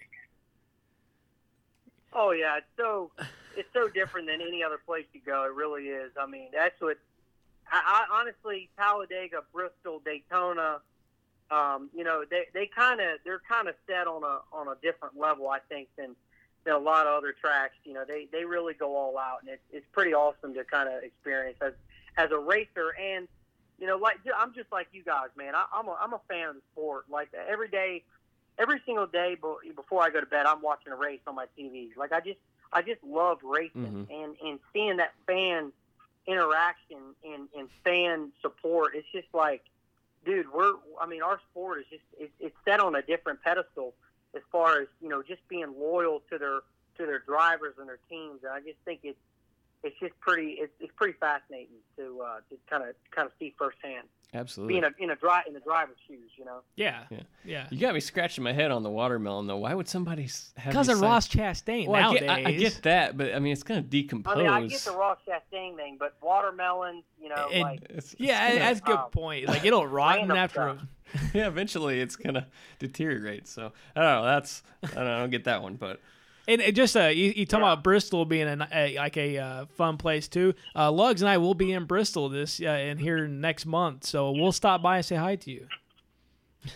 yeah, man, definitely do that. I'll have to uh, meet meet you guys again in person and uh, say hello. Yeah, It's ma- been uh, it's no, it's cool, man. I, res- I respect you guys and I appreciate you know what you guys do for the sport. We um, uh, I like I like seeing a lot of guys that you know want to do stuff just just because they love it. You know, it's it's pretty awesome. Yeah, I- I mean, it's all because we're a fan. We're Mm-hmm. we're a fan trying to bring more awareness for fans out there and provide some entertainment as a side Definitely. factor. No, I, I I respect you guys, man. I uh, I I just I love doing this kind of stuff too. It's like you know being able to you know you, you know every week you talk to broadcasters and you talk to professional TV analysts and, and you know kind of that. But when it comes to kind of just shooting the bull and talking racing with with Yeah. guys like yourselves and and just being race fans. That's like that's like so right up my alley, man. I, I, I just I really really I appreciate it and I I just love it. It's just a really cool thing to do. Yeah, and we, we appreciate those comments. Uh, we do have a few fun questions for you, if it's all right. Um, Yeah, man, shoot, shoot away. you, What, what do you got queued up in the Netflix or Amazon? What, what's what, what are you streaming currently? Any series or? Um, you know, I, I that's funny. I've been I, I watch Netflix and Amazon Prime all the time. Um, I just I just watched that um, like like I just finished it like two days ago. The uh, the O.J. Simpson versus the People. Okay, I yeah. guess they, they did a like a biography. Um, and I think it was like eight or ten episodes. It was it's kind of when it comes to theories and and and you know conspiracies, it, it's kind of crazy how it all went down. You know, because you know obviously I was I wasn't even born yet when when all that was going down, so I didn't damn, you know, make I us always feel old. knew about. Yeah, I mean, I like I knew that. Yeah, like O.J. Simpson going down the highway in the in the Bronco. I didn't know that 95 million people watched that live, and they actually cut out the NBA Finals to cut O.J. Simpson going down the road. Like just you know, just historic, you know, TV moment. I you know I didn't really know Right, a- right. a lot of the magnitude of what that was, and I just thought it was just crazy how it all played out. I remember the verdict Yeah, so being uh, read uh, while we were in junior Yeah, high. yeah. So that's funny because you make us feel really old. So Lugs and I actually went to school together and grew up together. And in sixth grade, our teacher stopped the class to turn on the TV so we can watch the verdict in that case.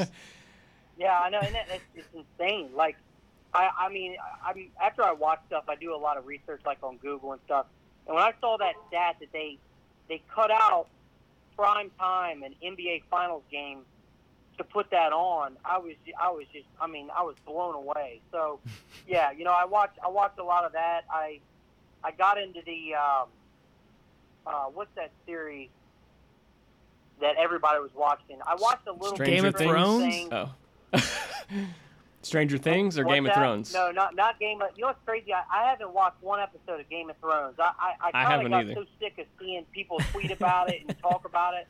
I was like, you know what? I just need to watch it so I can be a part of the the party. That's how I because feel. I had no clue what anybody was talking about. So yeah. I'm I'm definitely I got that on the list to uh, to watch in my downtime. So we'll have to see uh, see where that goes. But definitely sounded interesting because I, I have close friends that like a couple months ago we were playing golf and uh, we kind of funny we were we teed off at like five o'clock and, and about like 12, 12 holes and he's like dude I'm not gonna lie bro I, I, I got to cut out of here. And I'm like, what are you talking about? We still got, you know, seven holes to go. He's like, dude, Game of Thrones is coming on in like 45 minutes. I, I got to go home. and he, yeah, he loaded up his bags. And I'm like, all right, dude, like, whatever. Sounds good. he left to go watch Game of Thrones. So I'm like, if one of my close buddies is that into it that I've known since I was a kid, is that far into it, then I, I, I must be missing something. Yeah. I mean, me and him are competitive as can be, and when I know he cuts out a game of golf to take a loss, then then he, he must be it must be pretty good. So must be serious. yeah, That's oh, funny. he's definitely serious about it. Yeah, like major, major, major. Like him and his him and his girlfriend like would have parties every I guess Sunday night or whatever. Viewing you know, parties. get like Yeah. people over, and he kept inviting me over. I'm like, dude, I'm I'm just not into it. I'm so I'm so far gone. I, I wouldn't know what the heck I'm watching. How about uh, music, Gray? What you got uh, music wise? Uh, any any favorite bands or artists right now? Oh, um, I you know I like all kinds of music, but I'm I'm more of a classic rock. Kind all of guy. right, all yeah. right. That's my style When it there. comes to like 80s, '90s. You know, I think that was like the, some of the best music, you know, of all time. And and I don't think my kids or grandkids will ever experience like the the rock and roll and and and you know it's funny too is I watch a lot of documentaries on old bands like you know on Netflix the movie The Dirt about Motley Crue Yeah, oh, yeah. Oh, yeah. out. that was awesome you know um, I, I love them I love Aerosmith Def Leppard ACDC Led Zeppelin like I listen to all those guys Yeah. kind of and I, and I I listen to all, like my kind of go to songs before I qualify it's just kind of my thing I always listen to Hell's Bells Oh yeah, kind of yeah. up in the hall or by Yeah. myself to kind of get you know kind of get pumped up and get ready to roll. So yeah, I'm just a I love all types. Of, I love country. You know, I, I like you know today's country and pop. You know, the Weeknd. You know, I mean, I, I like Ariana Grande. I like I, mean, I Oh. like male, female, um, and and um, you know, Old Town Road, the remix of Billy Ray. I, I, you know, I freaking love that song. So I listen to it all. But if I could just, if I could just sit down, like, and just chill and, you know, have a beer and just kind of relax, I'm definitely cutting on some 80s, you know, some 80s and 90s. It- It's I'm, I'm a huge ACDC fan. I love ACDC. Uh, it just blows my mind. You just called '90s rock classic rock. That that just blows my mind. Well, yeah, yeah, yeah, that's true. Again. Nirvana. Yeah, I'm thinking like Pearl Jam Yeah. stuff like that. I don't know in my mind because again, we're obviously we're much older than you are. Um, it's just hard to see Yeah. '90s uh, rock uh, as being Well, classic. honestly, I thi- i- i- if I had a, yeah, no, I, if I had a preference, I would, I would definitely go with 80s. Like, Oh, I mean, okay. Poison, like Poison. yeah, yeah, hair you know, bands, stuff like that. yeah. Like, yeah, I mean, those are those are songs. I mean, today you hear them every day on the radio. You know, so, you know what I mean. So it's like songs that I, you know, that my dad listened to, you know, in his in his, you know, '68 Camaro going to school. Hmm. I listen to today, and I just Yeah, think that's super fascinating and shows the magnitude of those bands are still playing shows. You know, and and my dad, my dad actually went and saw Journey not that long ago, and he and he said, dude, it was like one of the best shows I've ever seen. And I remember going to watch those guys when I was like 19, and they still sound just as good as they were when I was 19 as now, and they're like 73. Yeah, that's like the equivalent You know, of Morgan Shepherd still driving. Right. Oh yeah. And, and and actually a cool a cool thing I said this past weekend on the radio. I don't know if people are scanning, but I was going to lap Morgan Shepherd, and I went on the radio. I'm like, I'm like, if I I hope when I'm like 70 years old, I'm wheeling it like, I mean, he was driving in the corner like like a lot of the guys that are up front are were doing. I'm like, holy cow, like, this 77 years old. I love Yeah, Morgan it's Shepherd. It's actually pretty awesome. Yeah, I mean, it brings back a lot of memories for me and Lugs because he was, you know, driving the Woods Brother car and stuff like that when we were kids. And uh, so we we ran into him at uh, Charlotte during the 600. He got a picture with him. A great guy, fantastic guy. I I would love to still be doing like what I love to do whenever I'm 78 or whatever it is as Yeah. well. It's just it's it's crazy. Oh, definitely. Yeah, yeah. I mean, if you if you think about it, the guy, I mean, he's a, he's a pioneer of the sport. You know, he just if you think about think about how many different type of vehicles he's driven in NASCAR. Oh yeah, yeah. yeah, From the true. old '86 Chevy Impala to the to the Gen Five Cup car, from Winston Cup to the Sprint Cup Series when he ran his last Cup race in what 2014 at Loudon or whatever. You know, if you think about that, it's like this guy has seen a lot, a lot of stuff over the years. So I, I, I respect the guy, and and honestly, you know, you look at a guy like him. He shows up every week in a gooseneck trailer with, you know, I'm, I'm sure he's got one or two cars at his race shop, a couple of volunteer guys, and he shows up every week to make a living. Like this is what he does to make a living.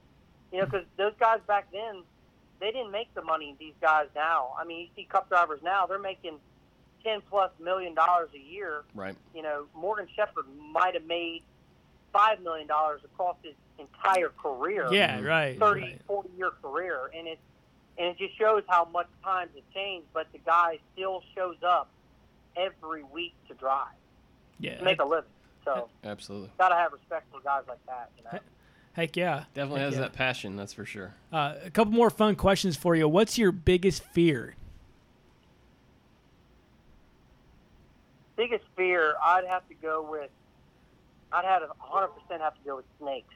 Snakes, all right. Okay, all okay. That's my yeah yeah. I can't I can't do a snake, man. You uh you get me within 20 yards of a snake. I mean I, I'm I'm going the other way. I mean I just man, the thought of a snake being near me, I just I just I can't do it. I mean, you know, from from a snake or to I mean honestly, you know, um, I mean, I mean I you know there, there's a lot of random fears that you kind of have, and, and sometimes a fear is like just driving down the road. Like I'm a race car driver, I'm a professional at what I do, but you know, this day and time, people are texting, Oh know, yeah, yeah. Mhm.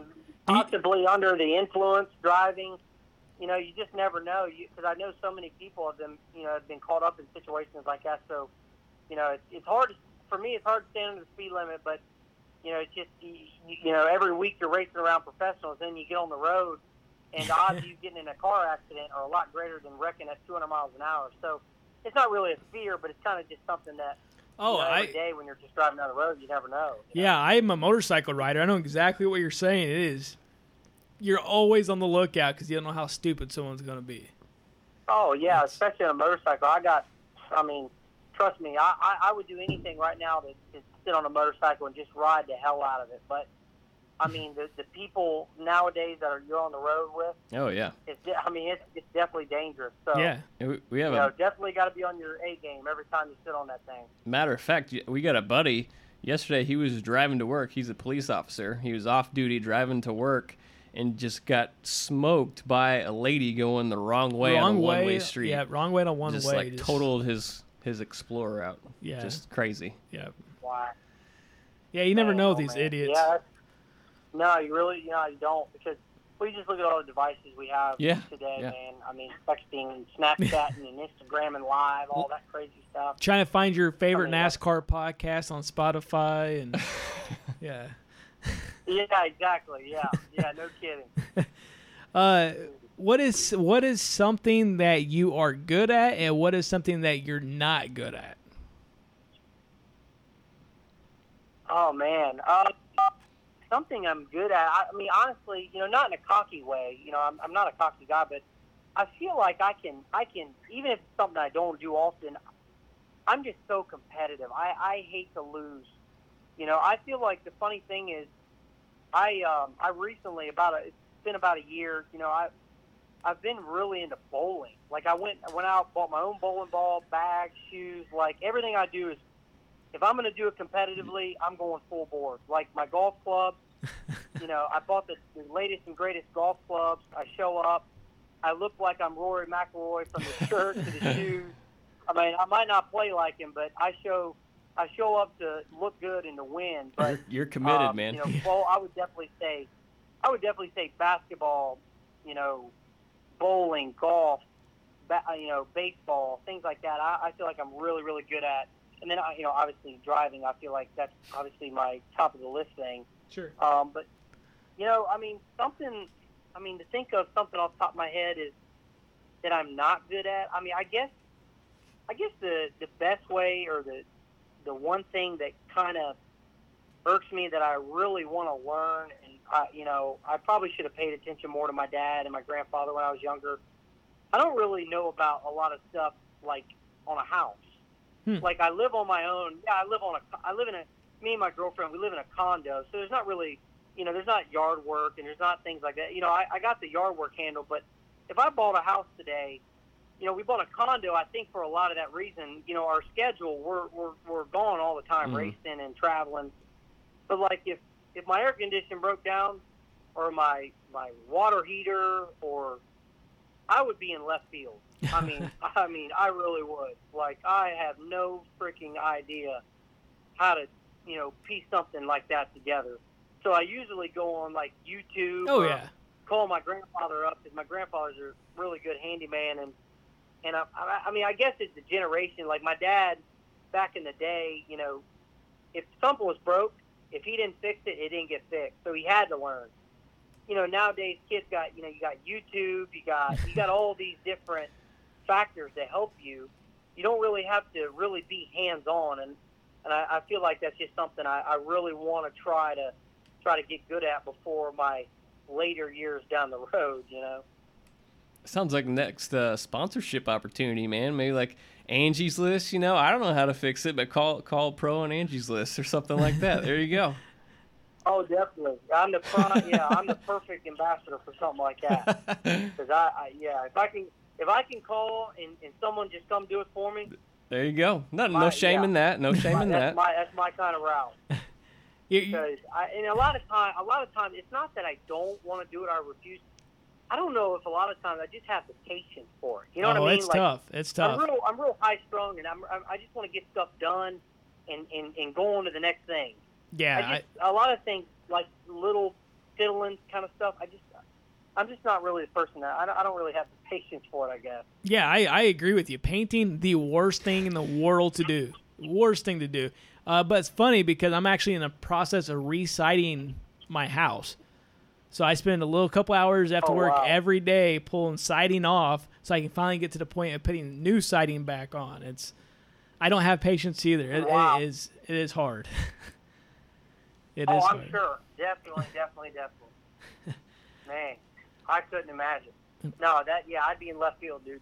I'm with Well, you. I'd be, it- I'd be in left field. It's YouTube. You talk about YouTube. That's what I do. I watch YouTube. I'm like, oh, okay, I can do this, and then I get it over my head, and I start cussing a lot, throwing tools and everything else. But I, in the end, I calm down and make it work. But I, it drives me insane, especially when it's 105 heat index outside. Phew. Horrible. Uh, so the last thing for you, Gray, is what what is one thing you want to leave this podcast with, with the fans knowing about you?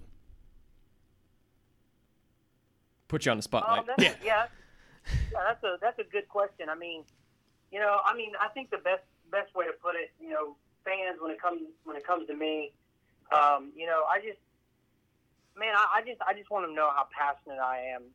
You know, if, I'm talking to a fan, you know, from the blue collar people to the to the you know corporate people I meet on a daily basis, you know, daily you know places. I just want them to know that I, I'm I'm a I'm a race fan and I am I'm so lucky to do what I do. You know, I, I am I'm fortunate, I'm thankful, and I really mean that from the bottom of my heart. I mean, I, you know, you might hear a lot of people say it, but saying it and meaning it is two different things. Absolutely. You know, so I, I just I just think from from a fan standpoint is is is I, I feel like I'm the kind of guy that that they want to root for because I just love this sport, and there's nothing I'd rather be doing than being out in that race car every week. I mean, I, I mean that's that's my, I mean that's that's that's just my that, that's my passion. That's my go-to. That's what I know. You know, I mean, when it comes to passion, some people it might be baseball, might be football. You know, I love talking to other athletes and, and other people, whether it might it might be a, a nine to five job that people just love, you know, or they love showing up to work every day. As long as you're passionate and, and you appreciate the people that you work alongside and you're a good you're a good teammate and you're a good team player, I think that's just really, really important in, in, in life. So I think I I feel like I can be a guy that people root for and, and have a different meaning about rooting for somebody, not just because they like me or they like my car, they like my team, or they like my driving style. I like that they root for me, you know, Mhm. and Yeah. uh, that's that's pretty much it, man. I'm I'm I'm who I am. That's awesome. That's awesome. And any fans are listening, if you need someone to root for, there you go. How can you not root for a guy like that? Uh, hands down, yeah, absolutely. Fa- fantastic. And from a fan's perspective, everything we ask for as fans, this interview showed why this guy is a winner and why he is so popular with people. So if you're a fan, listen to this podcast. Make sure to follow Gray on what, Twitter, Facebook, any other social media you're on.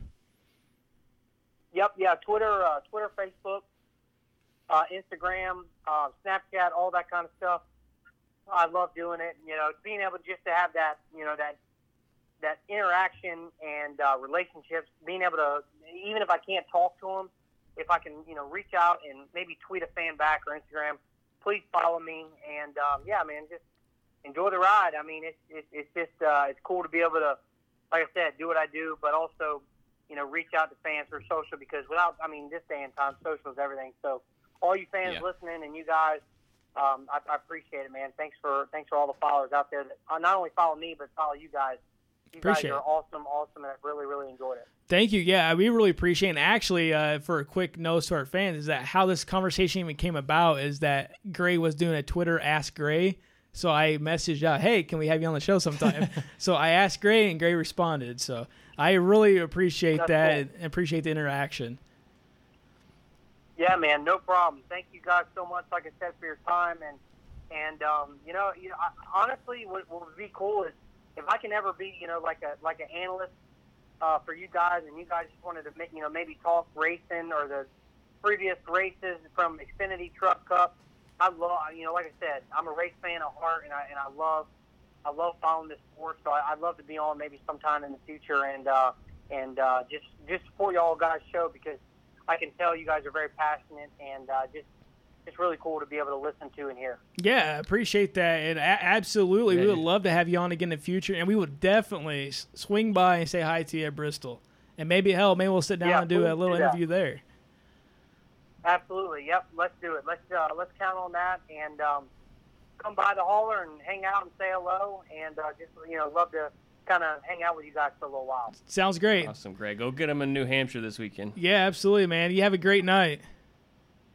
All right, guys. Thanks thanks again for your time and having me on. And uh, yeah, man, we're uh, we're gonna do everything we can to try to go get a top ten or, or one of top ten, top fifteen, top ten would be really nice. So we'll Absolutely. see what happens. So thanks again, boys. Appreciate A- it. absolutely. Thank you. Man, Lugs, that was a great interview with Gray. I really appreciate him taking the time to talk to us. Uh, you know, Yeah, I, I know awesome. obviously, you know, we root for him and we, you know, seeing his Talladega result, you know, just seeing the small guy w- get close to winning, you know, it really excites us. But I really didn't know a lot about Gray himself. And again, I this is why I love this podcast, Lugs. Yeah. This is why. I know I'm hitting the table and I don't know if fans can hear that or not.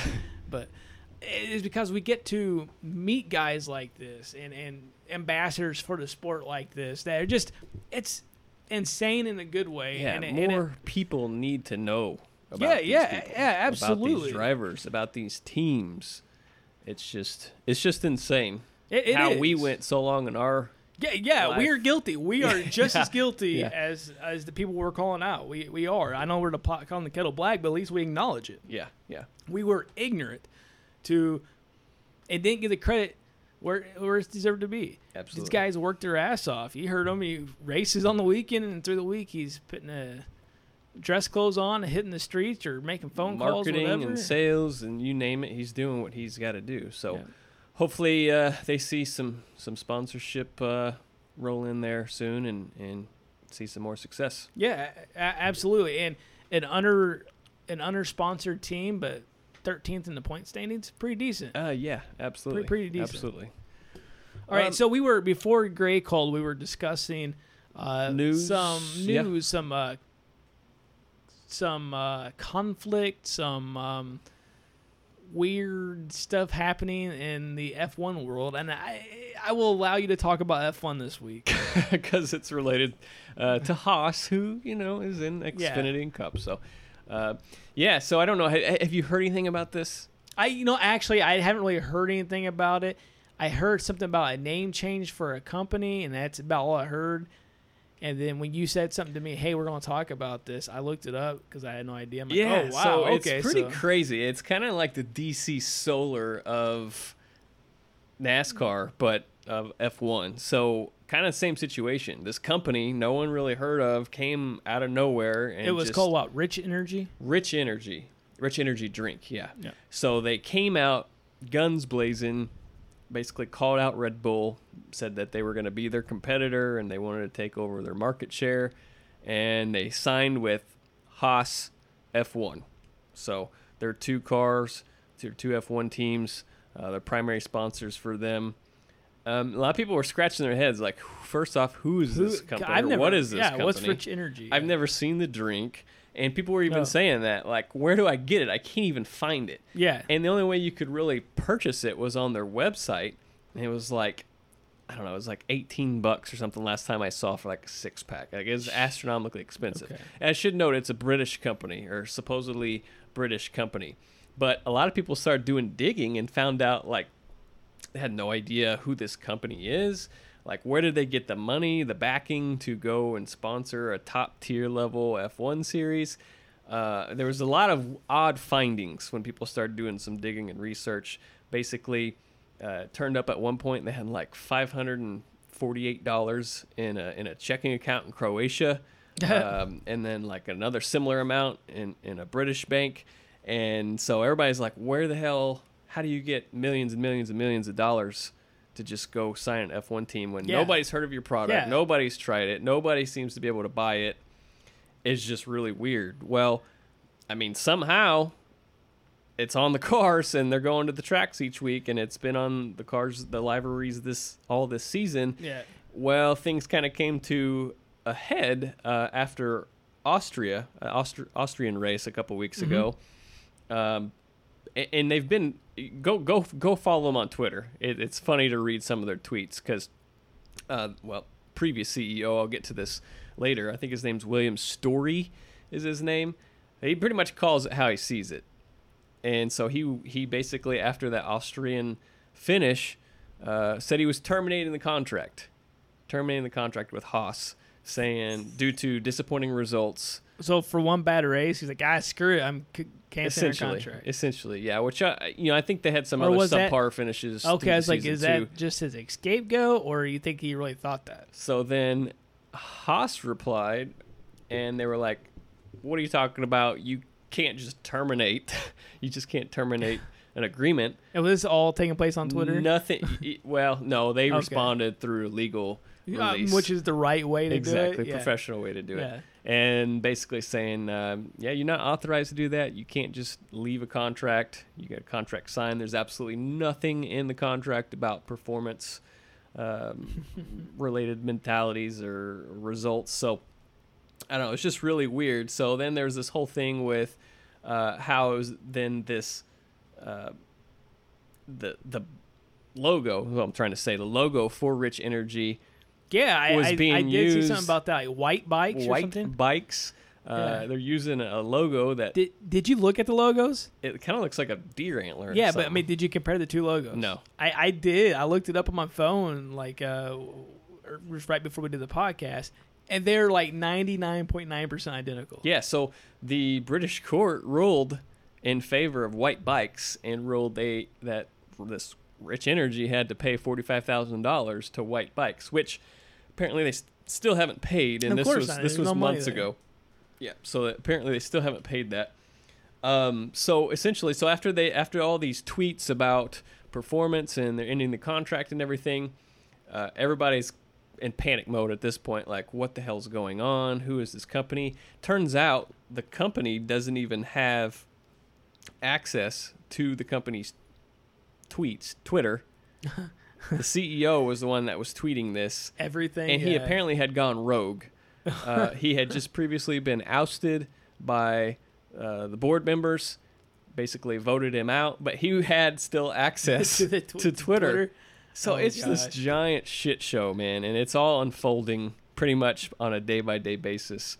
So keep an eye on that. It's almost it's more entertaining than well, I shouldn't say that the DC solar thing was entertaining because it wasn't, but it's just like there's something new every single every single week. And then today they came out and said that they're rebranding Rich Energy. Now it's oh lightning Lightning Volt Limited. Yeah, I did see that. I did see that. So I, I just don't I don't understand, and uh, I'm afraid Haas is going to come out as the loser here. But I mean, it seems like it's a recurring theme, man. We keep seeing these companies. These little pop up companies that kind of come into this. and we don't know what happened with IK9, but with DC Solar, it sounds like the same situation.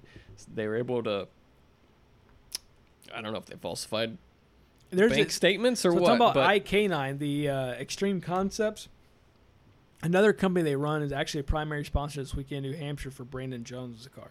It's a pre-obligation they already had. This the, whatever it was the the situation occurred with whatever car like where they were going to run their own cars with Hmm. Jeffrey Earnhardt. So this is a Joe Gibbs obligation that they're sticking with, but they were going to bring their own cars to the track, which is probably just a Joe Gibbs satellite at a couple of races that Jeffrey was going to do, and that's what fell apart that we really don't have all the details on. Yeah, so I don't know. Crazy. Fo- Yeah, where- follow where do along these companies this. come from? This is going to be a story Where- that I'm going to update each week because I find it very entertaining. Uh, and like I said, it seems- like there's a little a new piece of information each week. So follow along with me if you will. We're gonna Yeah. take a journey. And all right, let's let's get done with the news. Let's talk about some points. Oh, you want to do points, huh? Points and, and then picks. our picks. Yeah, because I honestly haven't even got a chance to even think about picks this Oh, week. you lie. I, I honestly haven't. Today was a shit show at work. So, yeah, if my boss is listening, yeah, you heard that. All right, so we'll run through uh, picks and points earned as usual. So, Mr. Gasman here, uh, you selected Truex and Kyle Busch as your s- selections for Kentucky. You brought home 74 points. Ooh, buddy, that's pretty good. Um, I had I'm Bowman, not writing it down. I'm not writing it down this week. I had Bowman and Chase. Uh, uh, failed me there. 42 points again. My slide continues. 42 points earned. Uh, Jeff Stainhook had Truex and Kyle, same as you, 74 points. Joseph Adams had Kurt Busch and Keselowski, so picked our winner. He earned 71 points there. Oh, hold on. I got 74 points. And he got 71. Is that correct? Yes. Take that. Uh, John Elliott had Keselowski and Suarez, 46 points. Daniel Cameron, our big winner, he had Kurt Busch the winner as well as Clint Bowyer. He earned 91 points this week. So big winner, hat tip there, Daniel. Uh, Eddie Greer had Keselowski and Blaney, and he earned 44 points. And Jessica Mueller had Kevin Harvick, Kyle Busch as usual, earning 73 points. So you gained one point. Ooh, yeah, we're catching her. one point. Well, I said Joseph Adams. I'm catching her. I actually gained ground and did not lose ground this weekend. So rundown here, uh, Jessica Miller does retain the lead, thirteen hundred and eleven points. Gasman second place, thirteen oh five. Joseph Adams in third with twelve ninety three. Jeff Stainhook eleven ninety eight in fourth. Daniel Cameron in fifth, twelve oh. Oh, I'm sorry, I didn't switch those two around. Daniel moves up to fourth place with twelve oh one, and then Jeff Stainhook slides uh, down uh, to fifth, sorry, with 1198. Then we go to myself, Lugs, in sixth, 1142. John Elliott in seventh with 1140, only two points back from me. And Eddie Greer in eighth, 991 points. So there you have it. Who's your picks for New Hampshire? I don't even know. Don't know. Uh, so uh, uh, mm, uh, uh, I'll I'll I'll, I'll I'm gonna go first because last week you went and then you called BS whenever I said who I had, so you didn't believe me. So I'm gonna go. I gotta stop the bleeding, man. I gotta put a tourniquet on this points bleeding that I got. So um, I'm gonna go Harvick. I think the new winners trend this season is gonna continue with four. So I'm gonna go Kevin Harvick. And in case that doesn't happen, I'm going to go Kyle Busch. I think he's going to want redemption for finishing second to his brother at Kentucky. All right, so you're going the Jessica Miller route. So I will go with uh, let's do Truex and Logano. Hmm. Okay.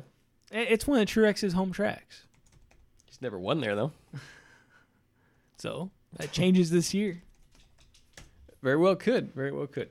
Uh, all right, folks. So send us your picks as usual. Get those into us before the race uh, starts on Sunday. Um, anything else you got there, Gasman? Nope, I don't have anything else. Uh, fans, as always, thank you for listening. Tell your friend. Make sure to follow Gray. Reach out to Gray. Say hi to Gray. Say, hey, Gray, I heard heard you on Wrecking Racing. You seem like a pretty badass guy. Yeah, do do uh, do do send him a tweet. Send him, you know, tag him on Instagram or like his photo, something, and tag Wrecking and Racing in it. Maybe we'll send you something. Yeah, sure, we can do that. Sounds great. So, folks, you have a great week. We'll talk to you next week. And the checkered flag waves on this episode. Tune in next week to keep updated on all things NASCAR. Please like us on iTunes and follow us on Podbean. We'd like to hear from you, so reach out to us too at wreckingandracing at gmail.com. Thanks again and see you soon.